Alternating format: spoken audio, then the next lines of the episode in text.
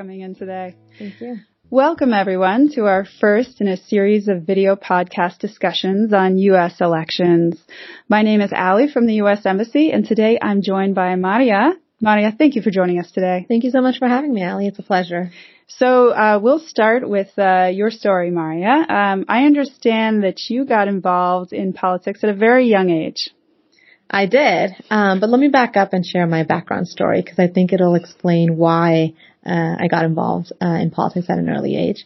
I was eight years old when my family and I immigrated to the United States from Pakistan, and we settled in the Northern Virginia area, just seven miles outside of the nation's capital. So growing up in the cosmopolitan Washington DC area, it was difficult to escape the gravitas of politics, of news, of policymaking. So at an early age, I was exposed to the political process. Um, but it wasn't until I was in seventh grade, actually, about 12 or 13 years old, um, that I was involved formally in politics, so to speak. I heard you ran for office. I did. Um, a classmate had challenged me to run for class president. I had no idea what I was doing. I had no idea what class council was or student government was, but I rose to the occasion and I put my name in the hat. And much to my surprise, I was elected class president.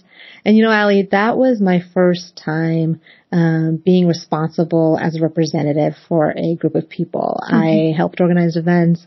I was serving as a liaison between the student body and the administration, uh, and being an advocate in the political process. That's fantastic. So what happened after that? Did you stay involved in youth politics? I did. I loved my experience in middle school so much so that it carried over with me to high school. Um, in high school, I ran for various different positions, served as treasurer, as vice president, even class president. Um, I joined the student newspaper to use the power of the words to tell stories and affect change in the community. Um, and I also joined a youth political club.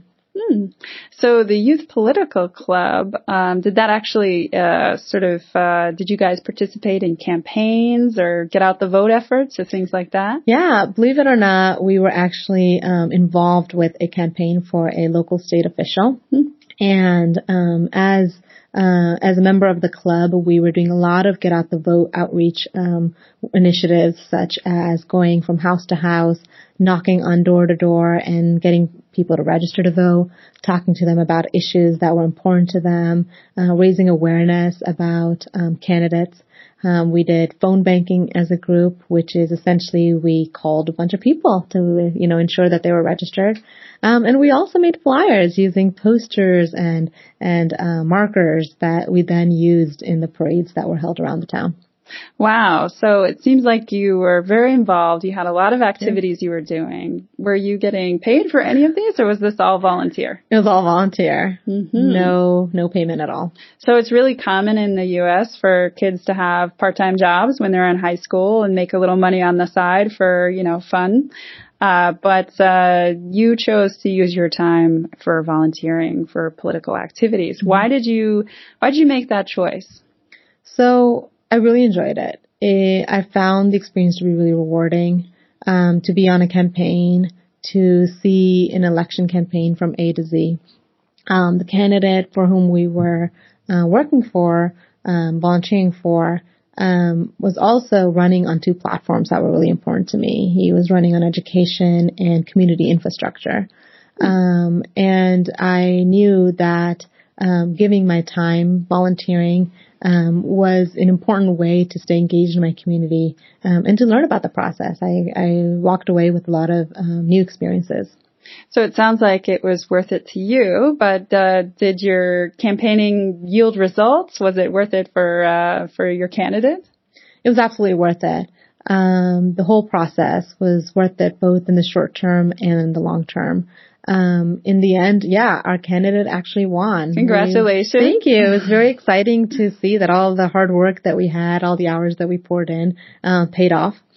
Um, it was also rewarding to see that we helped increase voter participation in historically underrepresented groups, um, and that made local headlines. Mm-hmm. Um, and after our candidate was inaugurated, uh, we were invited to Richmond, the capital of Virginia, to see state um, policymaking in action, which was a really neat experience um, for me personally because I got to compare um, the federal policymaking process in DC to um, the state policymaking process. Mm. And finally, I would say um, that it was worth it for me personally. Um, all of these experiences had um, a huge influence on my own career choice. Um, it's the reason I pursued a career in public service and decided to become a diplomat. Wow, fantastic. Um, so a lot of our viewers are, of course, um, young people interested in government, interested in politics. Um, so if you had um, some advice to give to uh, our viewers and our listeners um, about who might be interested in going into politics, whether they're from the U.S. or from Jordan or from any country in the world, um, what would you say to them? I would say that it's not a cliche that politics is personal. I mean, what happens in politics, what policymakers do, what happens in decision making bodies really affects us on our day to day lives. Um, I would encourage them to find the issues, find the candidates that resonate with them, and get out there, get into the community and affect change, um, and be the change you wish to see. It all starts with you. So, um, I know for me that that was that initial experience had a huge impact on my own life and career choices. And I think that many youth will find um, that it may uh, inform their own career choices as well. Well, thank you so much, Maria, for joining us today. Thank you. Um, and for all our viewers, please join us for our next in this series. Uh, we'll be continuing to discuss U.S. elections and policy, the political process, um, and we'll be having conversations with American officers who've dealt with it at the national and the local level. Uh, so we look forward to um, the engagement with our audience in the future.